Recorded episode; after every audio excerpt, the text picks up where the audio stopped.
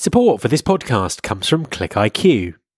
ClickIQ is an automated job advertising platform that uses the latest AI and programmatic technology to manage, track, and optimize the performance of your recruitment advertising in real time.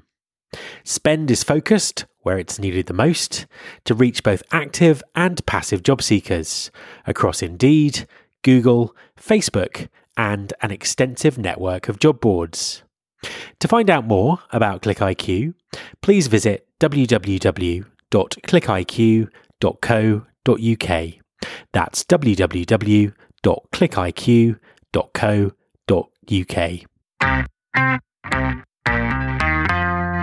There's been more of scientific discovery, more of technical advancement and material progress in your lifetime and mine than in all the ages of history.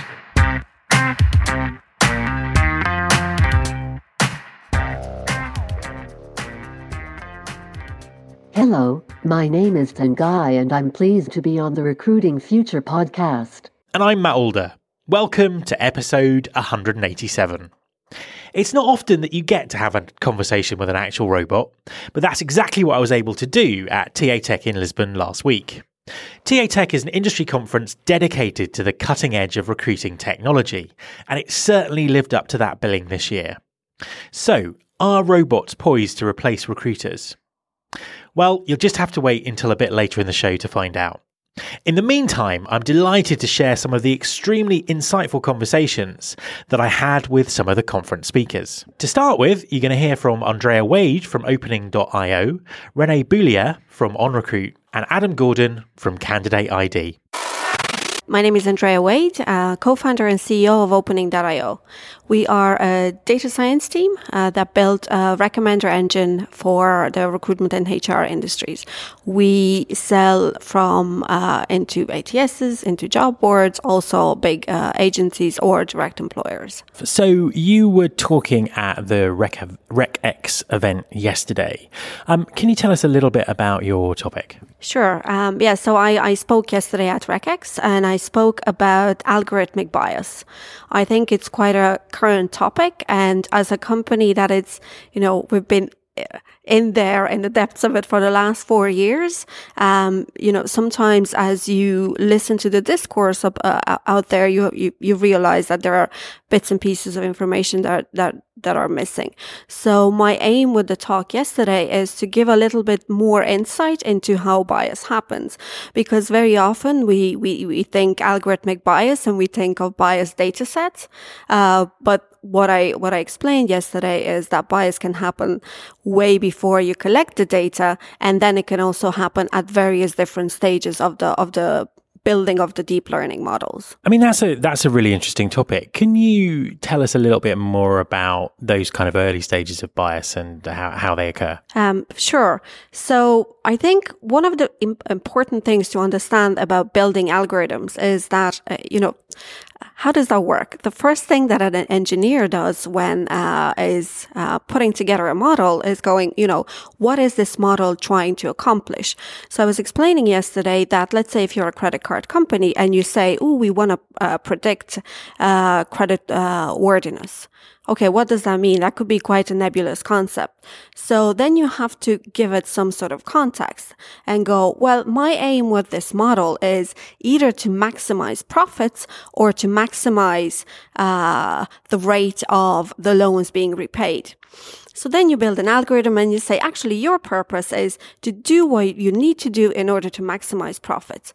But if that algorithm, by looking at all the data that is fed into it uh, and all the patterns uh, that it finds, it could find that lending out uh, uh subprime loans will end up maximizing your profits. And then it engages in this predator behavior that the company has never ever intended to do.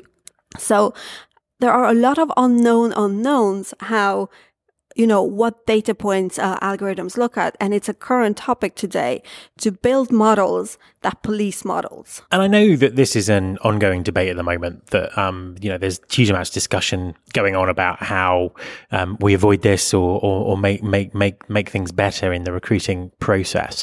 What would your advice to buyers be, people who are looking at buying um, algorithmic based uh, technology for hiring? At this stage where we're at, we, we started four years ago, and uh, and you know, and the industry started looking at machine learning and then deep learning, and now we're moving into reinforcement learning around that time as well. And I think today the way we see when we win, uh, in order to be able to tell others how to win, is you know, show evidence or ask for evidence. As a buyer, ask for evidence.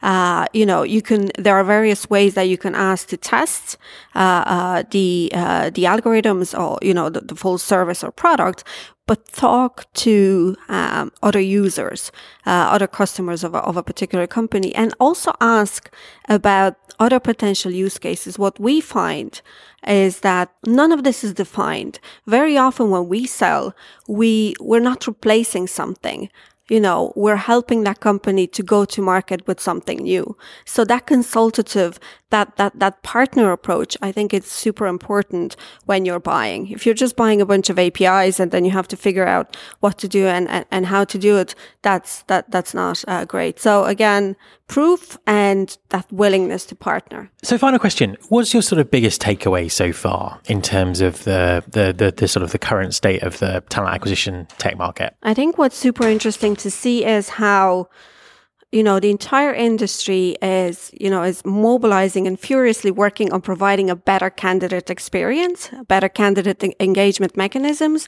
and with that, providing better tools to the recruiters in order to support that process and to make that happen. You know, I'm, I'm speaking a bit later on today as well, and I, and I'm saying that I'm telling the story of how our company started. We had nothing to do with, with the recruitment or HR industry. We were very frustrated candidates that literally said, we're sick of this, you know, can, we were data and product people and we said, surely this can be done in a better way. And I think today, uh, you know, people are talking about candidates, about engagement.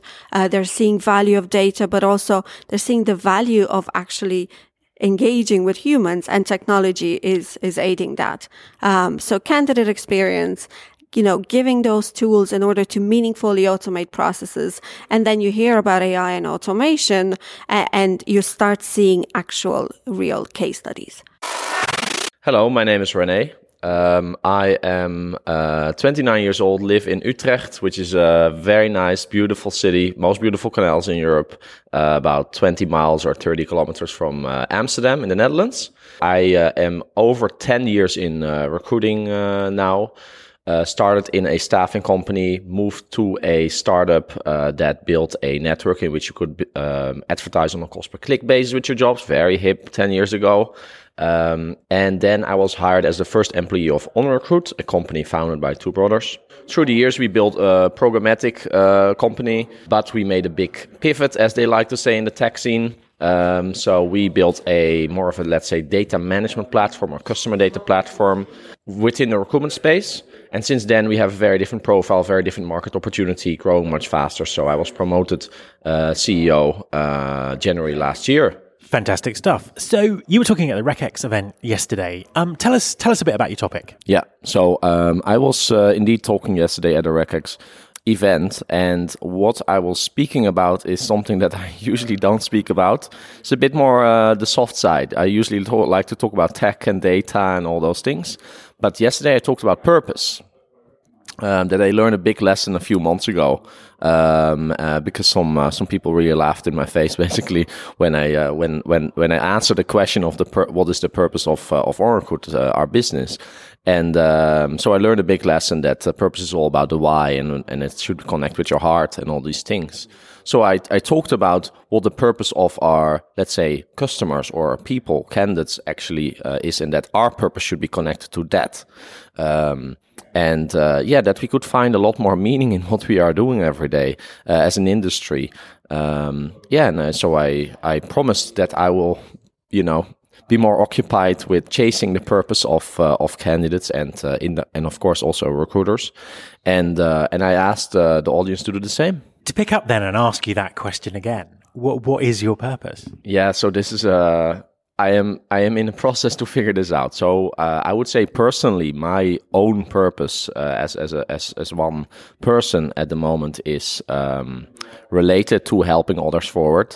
Right, so helping others succeed, uh, finding their natural strength, and uh, yeah, thriving because when you find your natural strength and you get the freedom and responsibility to act on that strength, uh, you are happy. So I really like that uh, development in my personal life that I have found that I really like that. I like making connections and helping others forward. And as a business, uh, this so this is actually something we are figuring out. I think we have some some some answers, but they need uh, you know messaging is very important. So we need to really nail it down to a very simple message. But ultimately, it is connected to the fact that we believe that if you bring data together, that you can actually help recruiters help people forward in life uh, achieve their purpose. So this is not about filling jobs. This is about helping other people understand this is how you could be healthier happier. This is the next step you could take. This would be your natural next step uh, and so forth. So uh, it's in that space and uh, in the next few weeks we are working very hard on uh, making this message uh, crystal clear. Final question. What's your uh, key takeaway um, from the event about the current state of the talent acquisition technology market? Yeah i would say and i think this was also the, a bit uh, the, the consensus or, or the common theme amongst the speakers especially yesterday at the RecX uh, which was obviously a bit more ted style than um, um, than, than the talks today for example. So I think that we are starting to understand and notice that um, technology is going faster than um, we maybe want it to go, and this is because we are we are automating the same thing we are already doing, and we are starting to understand that we actually want something different. So we need to first think about think about what we actually want before we build the tech to do that, right? So this has to do with inclusion, diversity, racism, bias, all these different topics, right? It's a, it's a lot to cover there. But I think uh, that uh, I think uh, Boomi yesterday called it human consciousness, right? So I think that we that we want to focus more on human consciousness, that we want to think more, um, have a wider array and types of people also involved in the creation of tech. Um, and so I think that is uh, something that, uh, yeah, I think we, as an industry, we are becoming aware and are starting to act on it. And I think, uh, yeah, it's it's it's definitely time to do so. I'm Adam Gordon. I'm co-founder and CEO at Candidate ID, talent pipeline automation software. We allow employers to nurture the people that they might want to hire in the future, and we track and score each person's interactions with that content so that the employer knows in real time who's cold, who's warm, and who's hire ready. Great stuff. Now, you're talking at the event, I think, later today. Um, what's your topic? Tell us a little bit about it. I'm talking about how we apply world class marketing techniques into talent acquisition. I think this is something that uh, you've been working on for a long, long time, as have I, as have other people, but it's still not mainstream. And there's a lot of things, there's a lot of changes that have happened in mainstream marketing over the last 10 years and applying those world class techniques is something that we really need to be doing in order to nurture our talent pipelines. Absolutely. I couldn't agree with you more. Could you give us a, a, couple of examples of sort of some of the techniques that you can talk about? Yeah. So I think that leading with value is a concept that, um, mainstream marketers have cottoned onto much faster than we have in recruitment. And what that means is uh, being useful and relevant to the customer base. Um, whether they're in buying mode or they're not in buying mode, so that you can create an ongoing relationship with those people throughout their life and not just at the points where they're buying a car or buying a house or some other high considered purchase. You want to create um, an ongoing rapport with people that you might want to hire in the future, and I think that's one of the techniques that I'm going to be talking about later. So the, the other, the other, one of the other things that I'm going to be talking about is um, the fact that candidates are looking for information in lots of different places and they are receiving information in lots of different places, whether they're looking for it or not. So we believe that it's important to be where your candidates are. And I'm going to be talking a little bit about that. And I'm going to be talking about the concepts of um, how you go about tracking and scoring individuals um, in order to build up a really much better picture of whether they're likely to be ready for a conversation or not. And finally, give us your view on the the sort of the current state of the talent acquisition technology market. So, having been in this market for three years now, one of the things that I've really noticed is that the hot areas of technology from three years ago have started to consolidate. There's been a lot more um, acquisitions happening and uh, mergers, and there's been a lot of um, hot uh, startups from three years ago that have effectively left the market. Today, however, there's completely different areas that are getting served by the brand new startups. Um, and it's really, really exciting. I think that everybody's kind of focused on trying to remove human time from the process of recruiting. Uh, and uh, that's something that if you've got a proposition that is going to enable people to do things faster, you've got a place in the market today. Next up, I spoke to Pedro Chavez and Laura Vizan from the European Commission about the new European framework for the classification of occupation, skills, competencies, and qualifications. The interruption near the beginning is the result of my very poor decision to record in the same room as the infamous Chad and Cheese podcast. I'm Pedro Chavez. I'm here at, uh, at TA Tech today because I work for the European Commission and we came to present, uh, well, an, uh, an, European ontology on occupations and skills that we developed and we think it's very interesting for most job boards, both the, the ones working in Europe or in the US. So we came to present this and we are very happy to be here and it was, well, it has been a very successful and useful uh, event for us and I will end up over to Laura, my colleague. Hi, my name is Laura Vizan, and I work as a consultant for the European Commission and um, working specifically on the European classification of occupation skills competencies.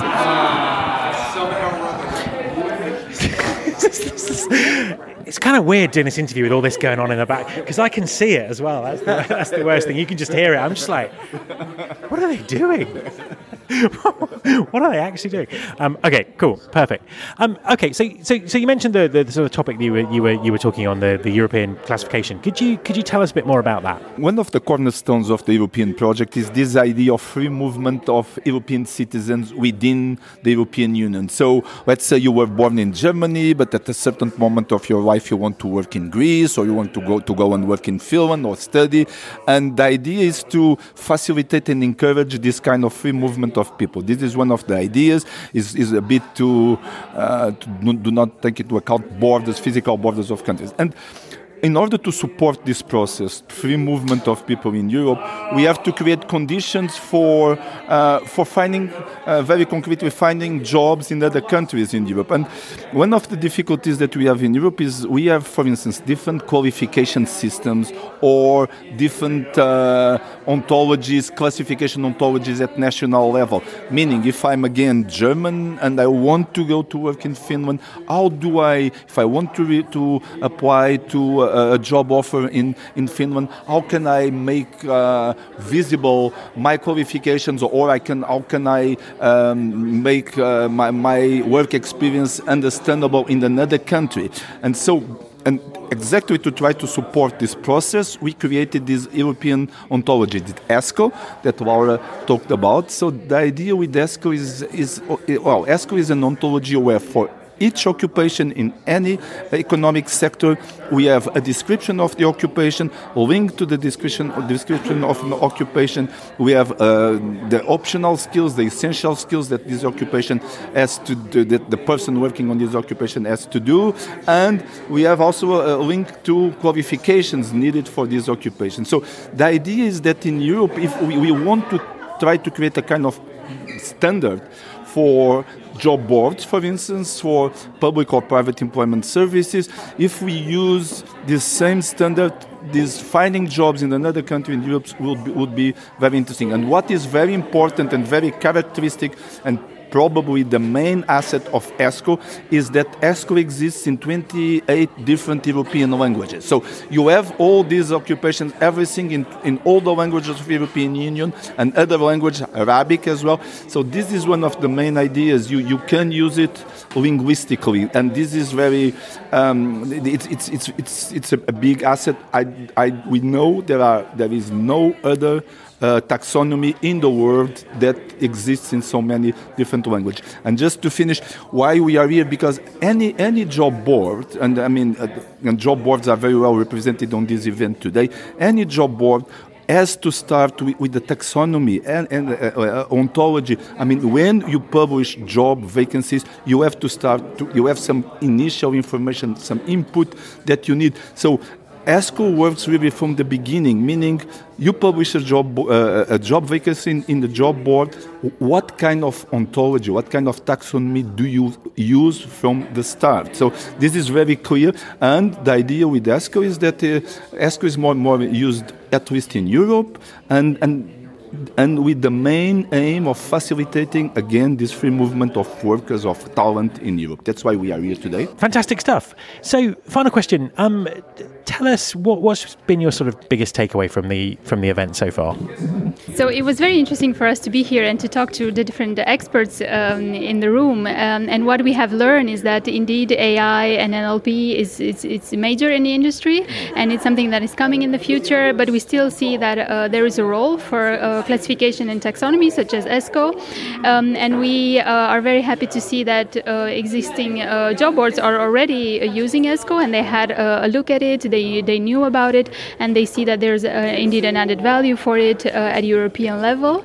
And it was it was very nice for us to be here and to, to, to talk to them. So just to, to complement what, what Laura said, you know, the companies that were present at the event made very clear to us that ESCO needs constant updating, mainly on the skills front, because there are always, mainly on skills linked to IT uh, programs, new IT, well, uh, IT technology, any evolution there, because this is on, on in terms of labor market where new skills are appearing almost on the monthly base, I would say, is on uh, applications doing to IT, IT new applications. And so this, the importance of keeping ESCO constantly update, it, it's the message, one of the most important message that we, we are br- bringing back to, to, to the team so that, that we have to guarantee that this constant updating is happening.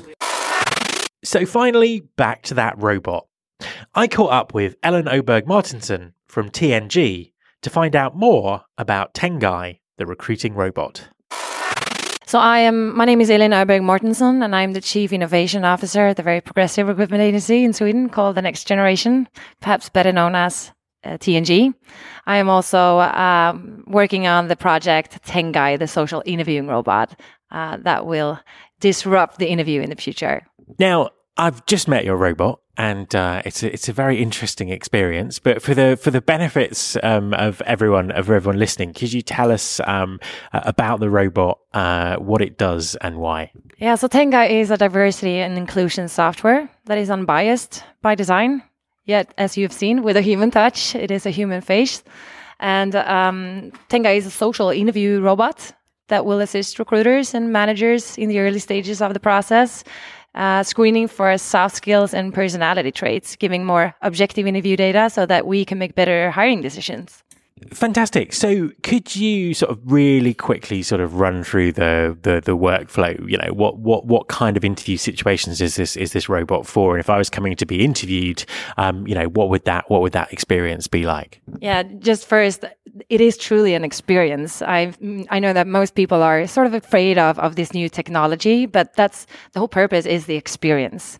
So uh, you will meet Tengai, and Tengai will ask you uh, sort of first um, a small introduction why we're doing this and how we're doing it, and then uh, the, the um, interview is um, is based on a competency framework, and it asks uh, skill based questions uh, as of like personality traits or um, co-working place. Uh, um, teamwork was the word I was looking for uh, and service orientation, etc. So it will it will screen out for your uh, for your soft skills in order to make predictions of your of your performance in the future. So I have a conversation with the robot. The robot answer, you know, asks me questions, um, and it kind of, you know, the, its face reacts to me, and uh, it re- it records the the answers. Um, tell us about the the technology at the back end. What happens to the answers the the, the robot records? Yeah, so the technology is very very sophisticated and very advanced. Uh, so it records everything that you are saying, and it sort of takes all of that information and it structures the information in a way that we could uh, use it for uh, for for understanding what kind of behavior that we're looking for. So we are using behavioral anchors to understand as if problem solving, for example, we use different kind of anchors to understand what is good problem solving skills and what is not that good problem solving skills. Now, um, you're just launching at the moment. Um, are any companies using this, or is it still, um, you know, still in the sort of very early stages of um, of its rollout? Uh, yeah, it, has been used by TNG for tests uh, up until now, and in a week we are launching the first product. So TNG will be the first company using this in the world, and it will be using it for their internal processes and as as a part of our recruitment service. Fantastic. So, uh, final question: what, has been your biggest takeaway from um, uh, this event in terms of uh, talent um, acquisition technology? Yeah, well, this is um, this is um, uh, one of the first actually things that we're doing with Tengai, showing up Tengai for the world. So we're here to uh, you know we get lessons learned. We learn a lot from this from the audience here. We have been um, had the possibility to test out Tengai with different kind of, of thought leaders in our industry, and the feedback is have been you know very important to us. Thanks very much to Ellen, as well as Andrea Wade, Renee Boulier, Adam Gordon, Pedro Chavez, Laura Visan, and of course, the Chad and Cheese podcast. Before you go, I just wanted to let you know about a webinar that I'm doing with HR Grapevine and Sabre Lumess on Wednesday, the 22nd of May. It's all about the future of talent acquisition and it's free to attend. You can sign up at www.bit.ly slash Matt Alder webinar, and that's all in lowercase. If you're listening to this after the 22nd of May 2019 um, and you're interested in the content, then please just drop me an email um, and I'll send you a copy of the recording. You can subscribe to this podcast in Apple Podcasts or via your podcasting app of choice. The show also has its own dedicated app, which you can find by searching for Recruiting Future in your App Store. If you're a Spotify user, you can also find the show there. You can find all the past episodes at www.rfpodcast.com. On that site, you can subscribe to the mailing list and find out more about working with me. Thanks very much for listening. I'll be back next week, and I hope you'll join me.